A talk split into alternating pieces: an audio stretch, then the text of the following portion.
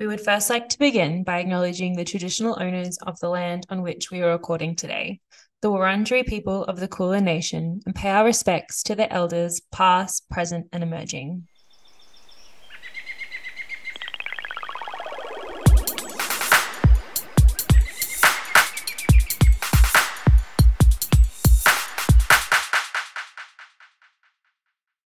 Welcome to the Women in Wildlife podcast. You're joined by your co hosts, Eliza and Maddie. So get ready to delve into all things women, wildlife, and gender equality in STEM.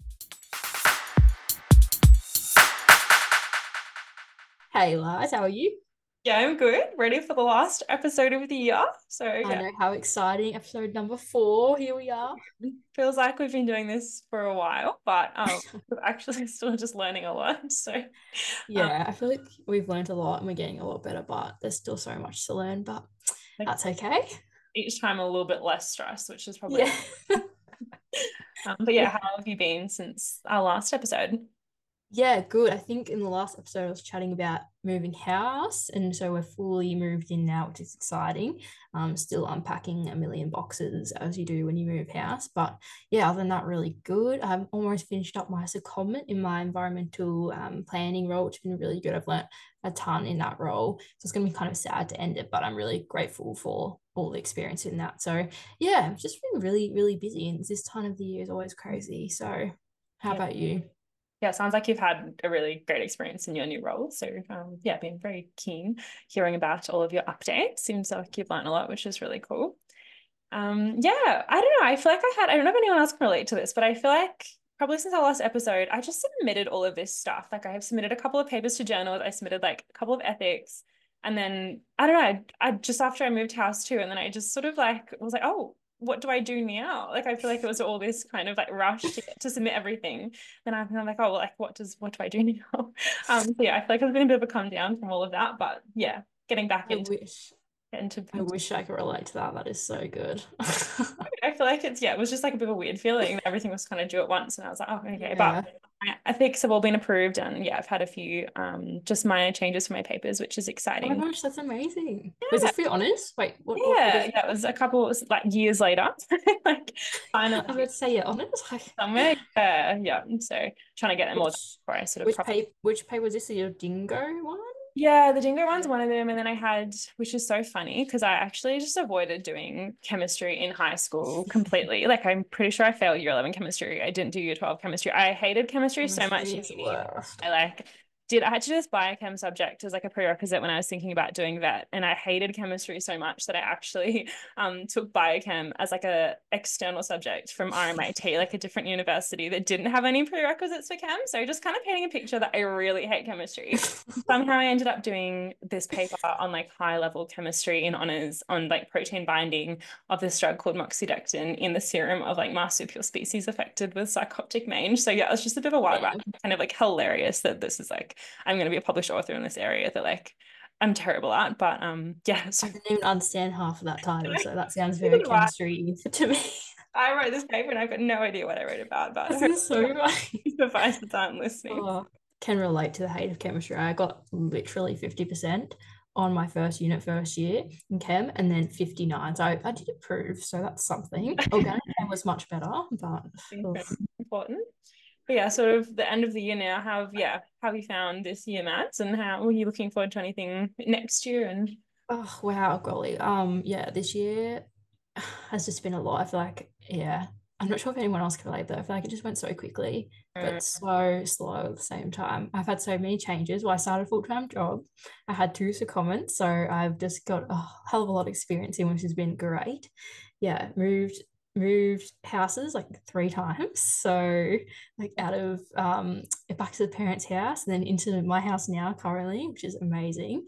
Um, but yeah, just so busy, but so so good at the same time. And then next year, I'm so excited because I'm going to New Zealand and we're doing like a two week trip in a little like van, which I'm so excited for. And then I'm going to Nepal and going to base camp and hiking up there for like three weeks. So really nervous about that. I don't think I've really uh comprehended how much work that's going to be, but also really excited. I feel like I'm channeling my inner Eliza and just going as many trips as I can. just like, yeah, chaos, but I love it. Nah, Nepal will be so New Zealand and Nepal will be amazing. I think base camp, yeah, be so incredible. Oh, I'm so excited. Okay, just yeah. Like it's gonna be such an insane like bucket list trip. Mm. So yeah, if anyone else has been to base camp and give me some tips, please let me know because I don't really know what to expect, but that might be a good thing. You'll smash it. And you, what about you, Lars? You're settling down with your PhD. Yeah. Um, yeah, I guess. Yeah, I last year was That's how you want to say that. like I never know when people like how your PhD is going. I'm like, I don't really know. Like I yeah, every day is a bit different. But um yeah, I feel like this year was again just kind of like yours, just crazy. Like mm. sort of the job like yeah, I was working yeah at Australia Zoo, didn't really have know what the year was gonna look like at all. Um mm. living in Queensland, yeah, doing like a lot of traveling and then yeah, sort of moved back to Victoria to do my PhD and um yeah, it's just been a bit of a whirlwind really. So lots of travel, lots of changes, bought my house, so lots of those kinds of things. Um, but yeah, sort of I'm actually, which was so funny, which I did say to you before we started recording, but my sort of goal for next year is to travel less, which I know sounds very wild and like probably very privileged. But yeah, I feel like apart from those couple of years in COVID, all I've done sort of since I've been 18 is yeah, looking forward to the next trip and planning and saving and all those things. So yeah, I've just sort of got a few big work goals that I really want to try and smash out and, try and not be distracted by planning my next holiday. But I'll see how I go because I don't really trust myself. like, yeah, probably be too much. Still pops up. You're like, mm-hmm. yeah, exactly. really want to go see the polar bears in Canada, but like, and I can't oh. stop thinking about it. Like, you know, when you have a trip in your mind, you're like, this is actually overwhelming me. Like, I can't stop thinking about it. oh, well, count me in if you go. Sounds good. Well, yes, we're, we're lucky enough to sit down and have a chat with um, Dr. Prish for our final episode of the year. Um, yeah, amazing conversation. We actually just had it, so we've just recorded it now. Yes, very insightful of um, all the different sort of conservation approaches from um, different countries around the world um, that she's been able to be involved in, and yeah, sort of how um, different countries tackle gender equality issues as well, and sort of the intersect between um, conservation and yeah, vet medicine, which is very yeah important conversation, and very lucky to hear everything she had to say. Yeah, such an insightful chat. I definitely learned a lot. I'm um not super uh, involved in the veterinary uh, world, so I always find these chats really insightful, and I always yeah learn a ton because yeah Eliza's more into that sort of stuff, so I always enjoy these conversations. But yeah, I guess um we'll get into it and let you guys listen to the podcast. So hope you guys enjoy it. Yeah, and everyone have a great Christmas, and we'll see you in the new year.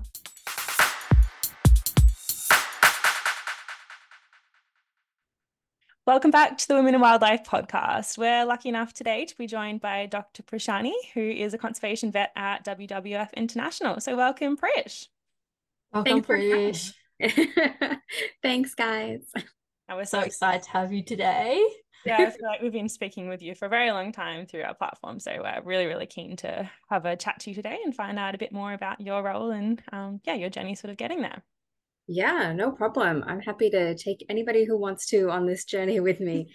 Um, I feel like the more people I connect with, the better it is for me as well. Um, I'm finding my way too. No, absolutely. Yes. Yeah, collaboration is, um, yeah, finding out about the people's journeys. We've both learned a lot through, so definitely can um can relate to that one. Straight into it. So we just want to know what your current role is and what it entails and what um your kind of day in a life is um, with the current role you're doing and yeah how you got to where you are now. Yeah no problem. Uh, well i was with wwf australia for two years and then i transitioned over to our international team. So we have different practices um, so like a forest practice and oceans practice and so i'm part of the core wildlife practice team that supports you know our global offices. Uh, and i'm their conservation veterinarian I think there are no two days that are alike. Um, I've only been in this new role for about six months, but I have been working with the international team for the two years prior as well in a smaller capacity. Um, I think one of my main roles, parts of this role, is that I support and promote a One Health approach in all our global offices. And if you're unaware of what One Health is, um, it is the intersection of where human, animal, and environmental health exists. Um, and one part of that job is to implement One Health projects, particularly in transboundary landscapes. So, something I'm working on at the moment is something in Africa um, where there is a shared space between the community, the forest, and the wildlife that live there, and um, their agricultural sort of land as well. And as population grows, what's that impact and how can we support wildlife? Uh, another part is that uh, I help to review uh, appropriate handling and translocations of endangered animals across the world. Um, and we also work closely with other organizations, most recently with WOAH, which is quite exciting. Uh, WOAH is the World Organization of Animal Health. It's kind of like our, our leading body um, globally, and they've got such incredible people on staff. So it's been a real blessing to work with them. And when I'm very very lucky, then those kind of desk based work transitions into field work and I can go out and train vets in the communities so that they're um, able to deliver care uh, you know to their wildlife and to their domestic animals. It's about just creating a more holistic approach um, instill preventive medicine programs do some translocations um, and that i guess those are like the main components of my role. But like I said, I'm still new in it, finding our way forward. Um, but it's it's exciting. Sounds so cool. I think everyone listening to this will be so jealous of this. It sounds amazing. Whereas like your like are you going anywhere soon for field work or have you had any field work trips yet or just um, you know, organizing stuff? I mean, I think initially a lot of it is talking and I don't know if other women are the same. Well, I mean, I so, suppose we're all we're all different, but I I'm not a person who likes to talk a lot. Um, I I a lot of people will laugh at that, but um, I like to be silent for the most part. But when you want to promote wildlife and um, and one health, you kind of have to get out there and share the message. So a lot of the initial trips are for conferences. Um, there might be uh i mean it's all dependent on funding right but um yeah, yeah. so we try to manage carbon emissions so live in australia or i live in australia um that it i, I don't want to overuse um, the travel that, that I can. So there's um, like a tiger conference coming up in Cambodia. There's um, something about One Health and epidemiology um, in Kenya next year, early next year. But if I can, if I'm I've got it currently on the books, but I don't know 100% it will happen. But there's a potential rhino translocation that we're looking at. Um, so cool. And so I might be able to join the Africa team for that one as well. Sounds like you get so many incredible opportunities like that. That's, that's insane. I, I think, uh, yeah, it's it's a mix of being very lucky to deal with a lot of things, but sometimes it is um, very desk based and so mm. it's trying to marry that that difference. Um, but when you are out in the field it is it's like a surreal feeling you know? Yeah. I guess it's good to highlight that sometimes these roles on the outside can seem very um, field based and or you know padding i don't know you know, padding lines or like random stuff like that. And people think that it's all field based, but it's good to acknowledge that a lot of it is desktop based and a lot of it is behind the scenes and only a small snippet snippet of it actually is field based. So I feel like it's a good thing to highlight for people that are looking at getting into the role that you know have that expectation that you're not going to be out in the field all the time and if you are that you're very very lucky or that's you might have got a really cool role but just yeah something to highlight yeah, I think um, being a wildlife vet or a, a zoo vet is um, is wonderful, and you get a lot of hands-on work mm. because you're in like a hospital setting more frequently. Um, being a conservation vet, you're out in the field, and it's not always, unless you're very lucky, the case that you're out there all the time. Um, and in order to do that work, you need to generate funding, as we all know. Um, and so it requires a lot of um, initial grafting before you mm. can do that incredible project. Yeah.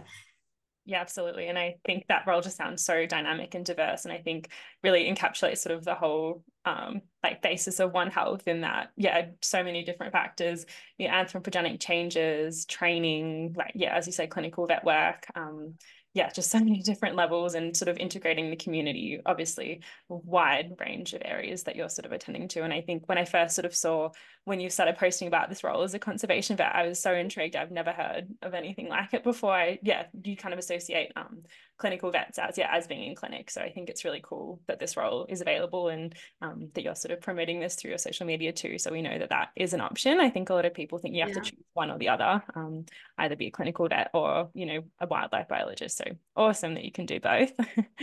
um, and how did you sort of find the transition um, go between treating wildlife and um, at the individual level and then sort of focusing on treatment at the population level and sort of going into that uh, conservation role? And um, yeah sort of talk us through how this different approach um, yeah transition was for you.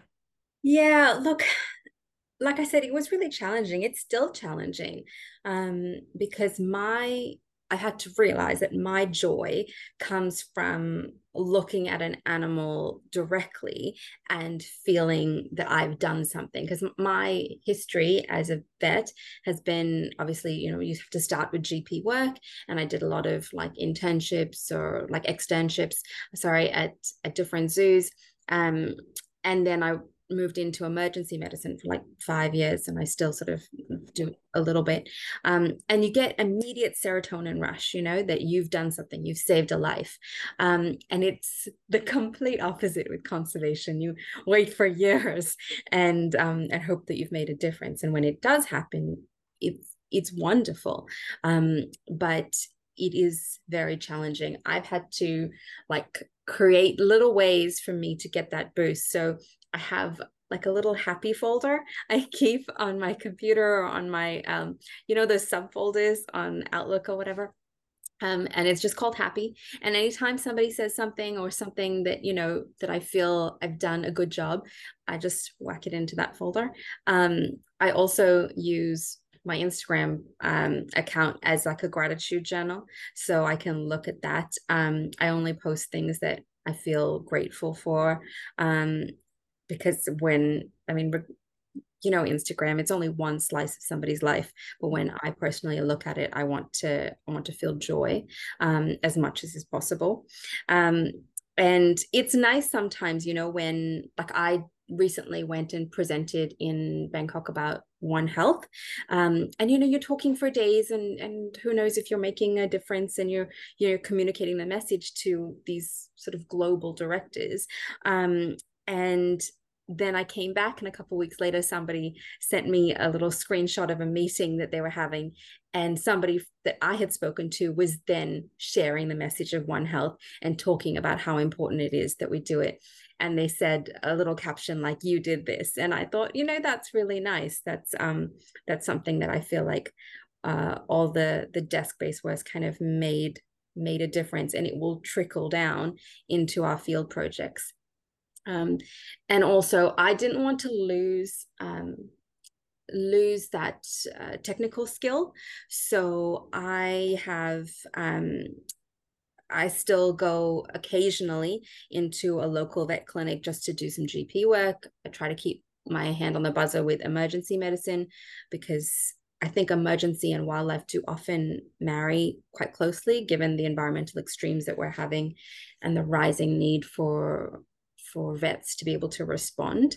Um, and I guess lastly is I also have a little uh, WWF isn't, my only job. Um, it it could have been, but I recognize that I do need to not be at a desk all the time. So I also am a wildlife vet for a, a zoo That's so cool. I think um yeah, you talking about not being able to sit at a desk all the time relate to me so much because I'm exactly the same. Like I'd recently got a three day desk job and the other two I'm in the field. And if I did not have those two days in the field, I would absolutely not be able to survive. So I can totally relate to that. I get way too antsy otherwise. Yeah, that's incredible. I, I learned that with the Australian team, I think, uh, because technically my role should have been quite you know in the field more. And i was in hospitals but not necessarily in the field. Um, and yeah i had a wonderful manager and i really and they helped me to to kind of balance my role a little bit by the end. Um, and then the times that you are out there doing translocations uh, of quolls uh, you know it's it's pretty amazing. No, absolutely. And do you think like had you always wanted to do um like be a wildlife vet or were you more interested in sort of the conservation stuff and didn't really know you could merge them both or? Uh I grew up in a in a house where you know it was all about motivation and thinking positively and you know having vision boards. And so I think as a as a young kid I didn't really realize what I was doing at that much but I I stuck on there um a WWF picture I stuck on their tigers I stuck on their vet and um I I wanted to be a vet since I was like four years old and um, nobody's more surprised than me that it's all worked out. That's incredible. Like full on manifesting when you're younger, and yeah, like, yeah. like the WWF logo. That's that's seriously intense manifesting. So I'm very. Yeah, I was I was surprised too, um, and I definitely, uh, I'm sure like a lot of women wonder um, how I got here, and I know Dr. Kita Ashman will be really mad at me um, for saying it, but um, you know, you you just work hard, and I I worked as best as I could, and I still look back and I I like I look around and I think everybody else is smarter than I am, or um, but it requires um, reflection and reminding myself that I have worked hard to get here and I have something to contribute. Yeah, absolutely. So yeah, so much hard work would have gone into getting to where you are today. And yeah, as we've spoken on the podcast before but that imposter syndrome is often quite gendered. So I think it's yeah, something we always have to catch ourselves um yeah, feeling. And yeah, it's obviously really important that we speak about it more as well and sort of know that we're not really alone in that too. So thank you for sharing that. yeah. And how long um did you study to get oh. to the I know vet uh, look, I stopped counting. Um, I did six years of vet school. I oh, wow. left for a year to go to the States to do an internship at a hospital. Um, and then, uh, and then, oh, I did, I just finished my master's. They um, literally just sent me my um my certificate notification saying that I've I've graduated. Uh, oh, congratulations! so that was great. I mean, the masters it sh- it probably should have happened a while ago. Um, but it's a one year degree. But I um I just took it in little bits because it's hard to you know do full time work and and also do that.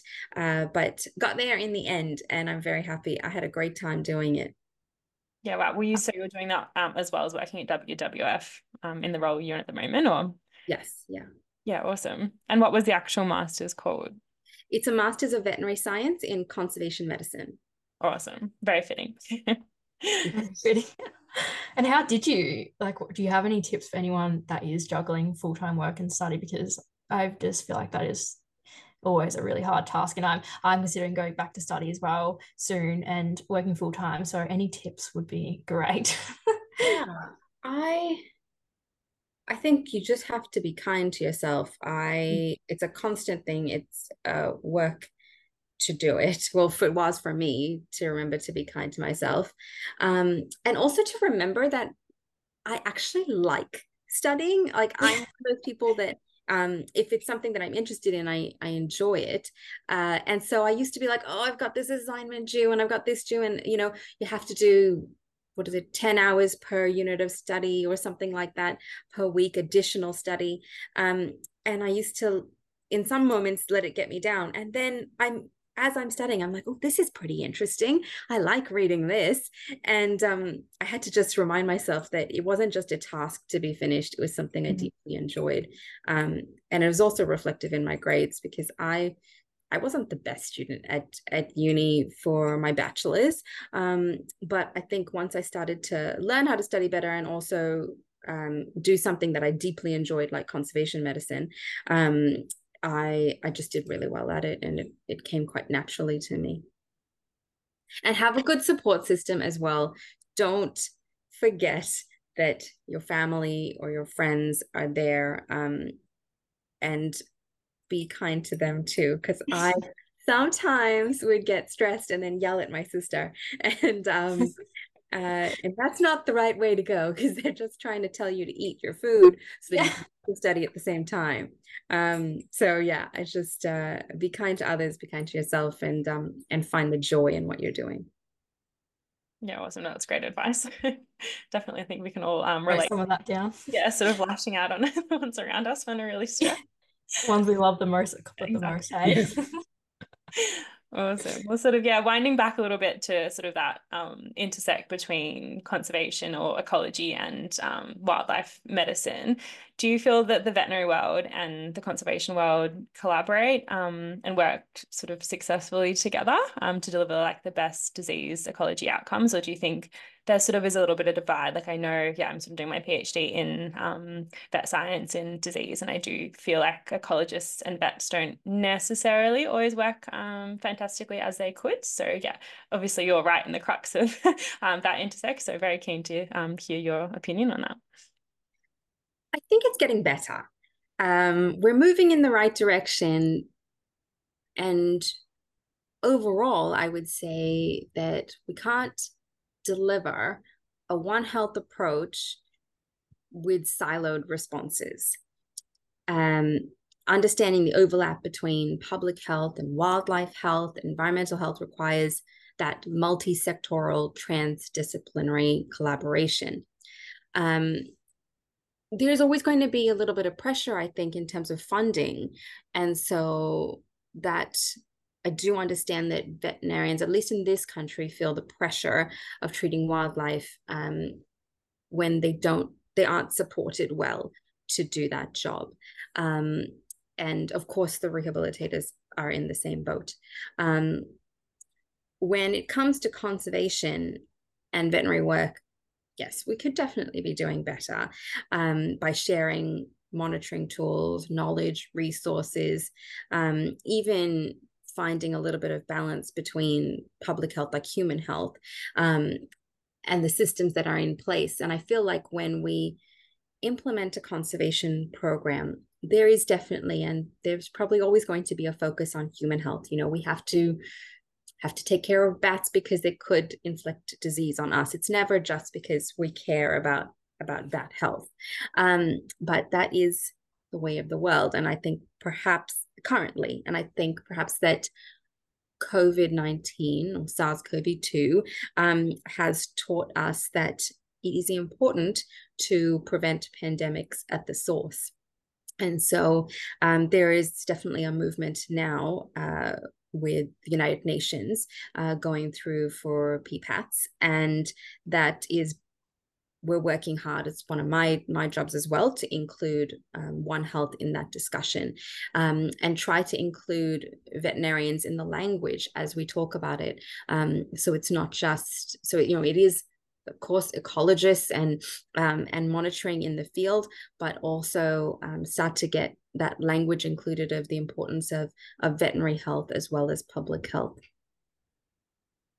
Yeah, no, absolutely, and I think yeah, as you're so right, like I the whole concept of one health is there's so much human health within that as well. So um, yeah, engaging the public health sector is so important and yeah, no, you've really um, articulated that amazingly. So thank you. I think that there is um, everybody in their own discipline has so much to give and there is definitely a a feel um, and it, it certainly was when i started um, in this job uh, well not this international job but you know in this conservation world that some people don't fully understand what vets are capable of. Um, veterinarians are you know they have so much knowledge on epidemiology and public health and um, sustainable agriculture and uh, diseases and you know so many things. It, and so when we talk about conservation veterinarians you're not just thinking about that that vet in that wildlife hospital that's treating that possum. It is perhaps that vet who is considering the health of sea lions and why their population is diminishing. Um, do they have hookworm or do they have toxoplasmosis? These are animals that live in a coastal world very close to humans. What is the runoff? What is the connection there? And how best can we improve their health and also improve improve human health at the same time? Um, so it's really a, a, much more broader look at things. Mm. No, absolutely. And I think, um, yeah, obviously COVID devastating from so many factors, but I think, I don't know if you would agree with this, but there is a lot more funding potentially being pushed at One Health um, projects and things because of it. And I think it's a little bit more recognized, um, like the effects. And I guess obviously anthropogenic changes, it is going to get a lot worse. So I think, mm. yeah, there's one good thing to come out of COVID. That was definitely potentially better awareness uh, within the One Health space. I mean, there's the pandemic fund, which was uh, it's a billion dollars, I believe, and 300 million is coming out this December, um, which is round two. So, I mean, it that is definitely a good thing, uh, and it's important because studies have shown that uh, preventing pandemics before they happen are um, much more cost effective than having to deal with it afterwards. Mm. Definitely, preventative measures are best. And are there similar roles? Like I've owned, as I said, I was, yeah, when you sort of started posting about your current role, um, I hadn't really heard of a conservation vet before. Are there other roles um like yours apart from being at WWF or is it pretty exclusive um to the organization? Uh, I'm sure that there are other jobs. I think some other vets you know, if they're wildlife vets, they call themselves just a veterinarian or a wildlife vet. But the job they're actually doing is is a conservation veterinarian. It's just the term that mm-hmm. we have started to to use a bit more. Um, and I mean, I particularly use the term because I find it good to start these kind of discussions um, and improve an understanding of what a wildlife vet actually does. But I don't doubt that those vets who are out there in in the field in in Africa or in Asia working with rhinos and elephants and tigers and all these other incredible animals um, are also considering the health of um, of that population, um, disease ecology in that community as well. Yeah, no, totally. And I think, yeah, I don't, I'm sure a lot of people listening probably do follow um, Chloe Buiting, but just sort of following her work and, you know, the whole uh, dehorning um, of rhinos and everything like that, those sort of conservation extreme measures, I suppose that we are having to go to. That is obviously like very conservation based. So, no, you are right. It doesn't necessarily need to be labeled, but a lot of people are doing incredible work in the space. Yeah, I found Chloe through, um, through, you know, your your platform as well. Um, and we started having a, a little discussion. I hope good things are going to happen soon. I don't want to say anything yet, but we might hopefully meet up and, and talk about some working together. That would be lovely. Love that. Oh, I feel like so good. In wildlife. yeah. Yeah. Awesome to go. Um, and just quickly touching on how you're currently working in an international company, how have you found, I guess, the transition from yeah into an international company and how they approach conservation issues and gender equality issues in the workplace like have you found any discrepancies or differences or challenges yeah sort of that? like between countries i guess um mm. different countries sort of deal with these issues yeah sure yeah as an organization, we have our own standards um, across the network that we have to follow. But country wise, it is, um, sorry, country wise, it is uh, it can be challenging because we have several offices in developing countries, um, and they face severe challenges when dealing with biological diversity, as many people listening to this will know. Um, and it's very difficult for them to focus on long term conservation needs when they are trying to put food on the table and keep warm um, and earn money to buy essential products um, in the face of you know uh, a difficult economy. So it can be challenging and also that's why i think one health is such a great um, concept because when you go into areas um, you have to really consider, we have to consider that where if we ask them to stop, you know, maybe killing this wildlife so they can eat or use it for the wildlife trade how else are they going to feed themselves or get money? Um, so it requires a longer discussion um, and we have in our organization um, tools and and teams that help us to engage in those discussions. Um, but certainly it's something we have to take into account um, at in developing countries and in you know in in other countries which are already developed. Um, i think there is a there's a responsibility that we have that i don't think uh, has been fully uh, embraced yet mm-hmm. um, one sort of topic i always like to like to talk about and it, it's old now it's it's called a TEEB so um, it's that is considering the economic invisibility of biodiversity.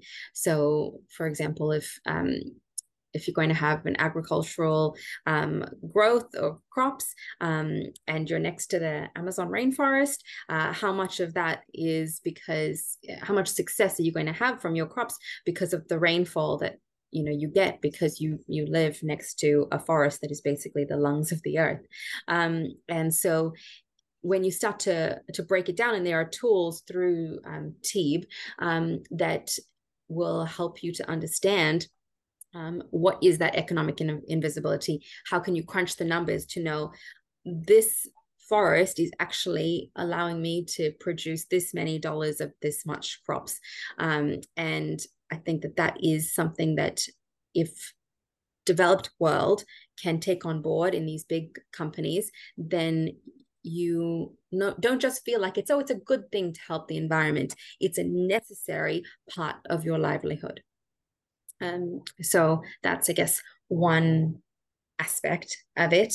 Um, and i think also looking at the differences in each country um, like for gender is uh, is something we have to consider as well. Women of all ages pay play a, a role in in managing our natural resources in most parts of the world. Um, and yet they tend not to be included um, from participating in community decisions and policy making. Um, and so that is something that we can start to address. Um, and when I know when I look at a proposal, I looked at one recently um, for uh, for transboundary landscape, and um, the report came back to me, I definitely paid attention to how many men versus how many women were on that report, and then sent it back to ask for um, a, a, wider uh, consultation with women.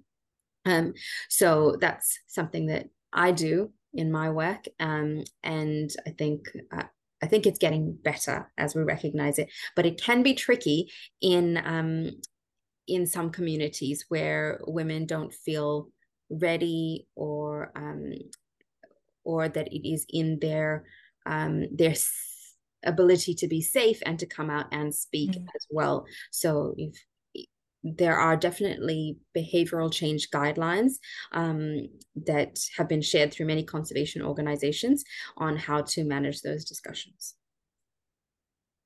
Yeah, wow. Yeah, it's a lot of new things to me there. I hadn't heard about um, economic invisibility, so that was really interesting. Yeah, yeah. That's really great. And, um, I know you touched on TEEBs. Is that correct? TEEBs. Yeah.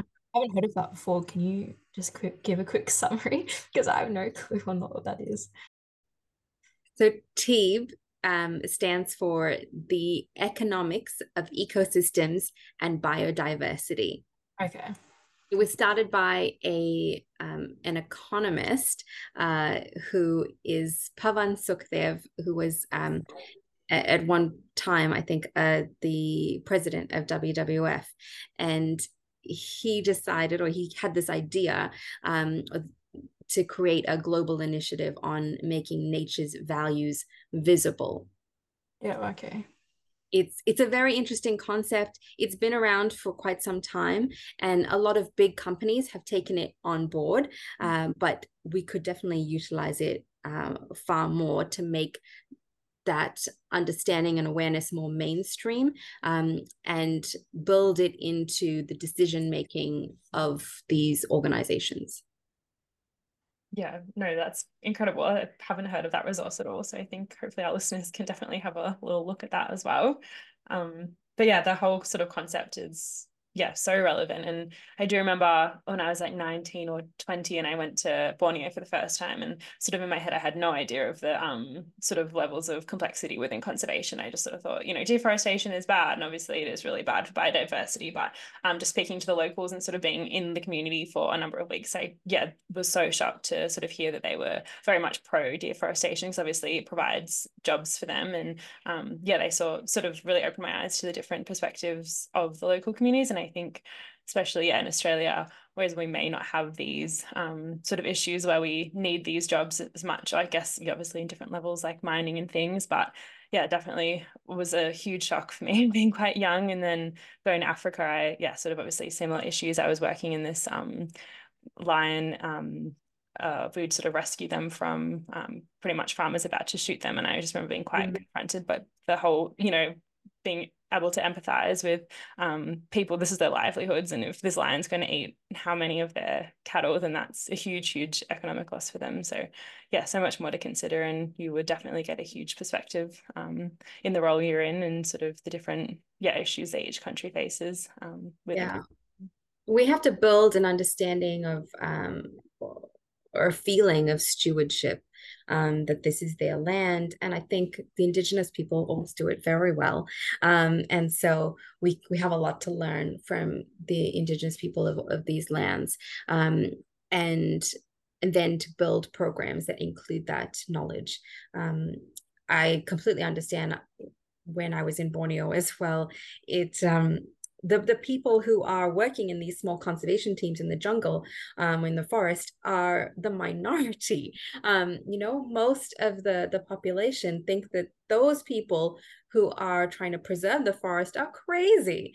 Um, and so it it was definitely a challenge for me. Um, very difficult situation. Um, but when you start to work with them slowly and the thing is it takes time right? It takes so many months um, to build trust and then to start to slowly implement change. Um, when i was there also when i was in vietnam the same situation um, or very similar happened where you definitely can't go in and just tell people what to do. Um, you have to work with them um, and I remember, and I tell the story so many times, but I never get tired of it because um, the thing that that started me on on conservation was at Bristol Zoo when I heard this um, this person talk about uh, creating green corridors for the crown sifaka in Madagascar, and somebody and you know it's so sad when you hear the story they're killing them you know the people are, are eating them for the bush trade and and and um and they're cutting down forests for for fire um and it sounds very sad because we all care about about those things. Um and somebody in the audience said uh, how do you fight them? And she looked at them with this um perplexity and then she said you don't fight them she's like you you work with them um, and you bring them on that journey. And so what she did and what her team did was um, they went into the forest did absolutely nothing made no changes for i think it was over a month. Um, it could have been longer i can't remember now it's a long time but um, and they just listened and learned why they did the things that they did and then went back home thought about ways deeply how to make change and then came back and taught them how to grow fast growing trees so they could have um, you know shelter and and coal and then also taught them about living more harmoniously with animals and creating um, forest rangers and stewards to protect the forest. Um, and you know many other small different things that were required that would not have the program would not have been as successful as it was if they did not take that time to listen deeply to begin with. Yeah, wow, that's an amazing model that we should, yeah, definitely all consider mm-hmm. in these conservation projects. And I think in Australia, yeah, I think we sort of do lack empathy for other cultures. And yeah, just I guess obviously being quite isolated on an island, I think, yeah, I can kind of go in a bit headstrong and this is the way we're going to fix it. So I think, yeah, really considering the culture and the implications for the community is incredibly important. So thank you for sharing that. Mm-hmm. And highlighting there's like so much cultural complexities that are involved in these decisions and you can't just you know it's not just one stop shop decision there's so much that needs to be involved in understanding so yeah it just shows how yeah difficult that those decisions can be and we can't just go in and demand all these changes yeah that having the understanding is so important yeah and i think um especially women in wildlife uh we tend to have a uh I want to say a softer approach. It's not always the case, but we're more we're more used to listening and taking time because we've had to do it for so long. Um, and I think it we have unique skills that um, that we can use and we can bring um, in the roles that we have. And so sometimes I, I say this because sometimes I have been in meetings with multiple men and i'm you know they're all very experienced and i kind of feel what am i doing here? How can i speak out? Like um, how best do i engage? Um, when they're very strong voices in the room. Um, and i feel like two things about that. One is that i've had incredible male colleagues who um, will always turn to me and look and, and ask what my opinions are um, and support me, um, which is incredibly invaluable. Um, and the second thing is that um, women standing up for other women. So I I pay particular attention when um, when a soft spoken woman has has chosen to speak or tried to speak, and I really support them um, as well. I like I said, I don't like talking, but I have certain skills in communicating. And so I really try to use them as best as possible to promote my message and to the message of, um, of other women in the room, um, because it can be quite, um, quite tricky. Um, but also so valuable in a community setting when I see sometimes in these developing countries that a softer approach or a, a more considered approach um, is is what they need. And it takes that person who is um, a bit more cognizant of of hanging back and waiting and letting it play out um, and then engaging. Yeah no that makes complete sense. And i think it sort of goes back to the whole like we need diversity and conservation. And i think having yeah people who are quieter and yeah generally sit back and think about things a bit more are so invaluable in a team. So yeah that's great that you can really like amplify their voices when they do speak up although nobody in my uh, WWF team would say that I'm quiet. Um, every time I tell them, I'm like, I'm really quiet. They're like, no, you're not. Don't believe you. that's awesome. And the behavior guidelines that you were speaking of too, there, um, yeah, that's awesome that WWF has that in place, especially you can just refer to that if you are in different countries um, and something, yeah, to keep coming back to. So that is really interesting and something that, yeah, many organizations should consider if they don't have already. Mm. Yeah, we have internal guidelines um, across all of our offices. Um, hope that we'll be able to share them in the longer term. Um, but they're sourced from not just our work, but from the work that's been done from incredible people um, across the globe. And so there are definitely resources out there that you can tap into. Because sometimes, um, when even when I look at a, at a project and I say, okay, I want to go do this incredible thing for wildlife, um, but there's a, a strange or a divide between women and men that I don't know how to deal with. Um, it's it's useful to have something that goes okay step one do this um rather yeah, sure. than inundated yeah, that's so good. I feel like, yeah, such a good benchmark for any other organization that's looking at implementing something similar. That's something that they could totally, um, yeah, go off if they don't have anything similar for sure. But yeah, thank you so much for someone that doesn't like talking. Um, you've had such a valuable conversation today, and I think me and Eliza have learned so much from this. So we're both very, very grateful for you coming on today. Oh, no problem. You guys have made it um very chilled, which was oh, great. good. I really appreciate it. Um, because I'm going into three more hours of meetings after this. Oh. Um, more talking. yes, more talking. But my next one is pretty good. It's um on uh pro- protecting wildlife in bushfires. Um, Oh, cool. so we're Very getting relevant at this time. getting all these different offices and you know the fires have affected like greece and turkey and so crazy that you know the uk had fires there when i was there last year um so it's something that is an important message so happy to talk about it Oh gosh, no, that's really relevant. I think, yeah, sort of the post 2021 fires or whatever we had in Australia, um, yeah, that emergency response and sort of um, deducing and dissecting, I guess, what how we responded and how we can do better. It'd be so interesting comparing that to different countries and um, yeah, obviously different landscapes with fire. So no, gosh, I'd love to hear a little bit, a little bit we more. gotta protect those wombats right eliza Exactly.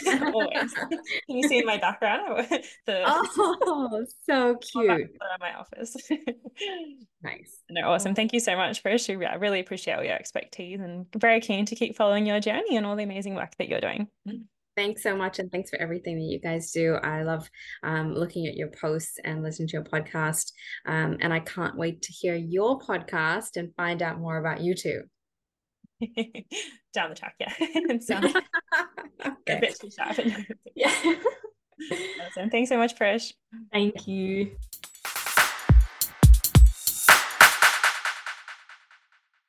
Thanks so much for listening to the Women in Wildlife podcast. If you liked what you heard today, give us a follow on our Instagram or Facebook to keep up to date with our latest interviews, news, and when our next episode is coming out. Bye for now.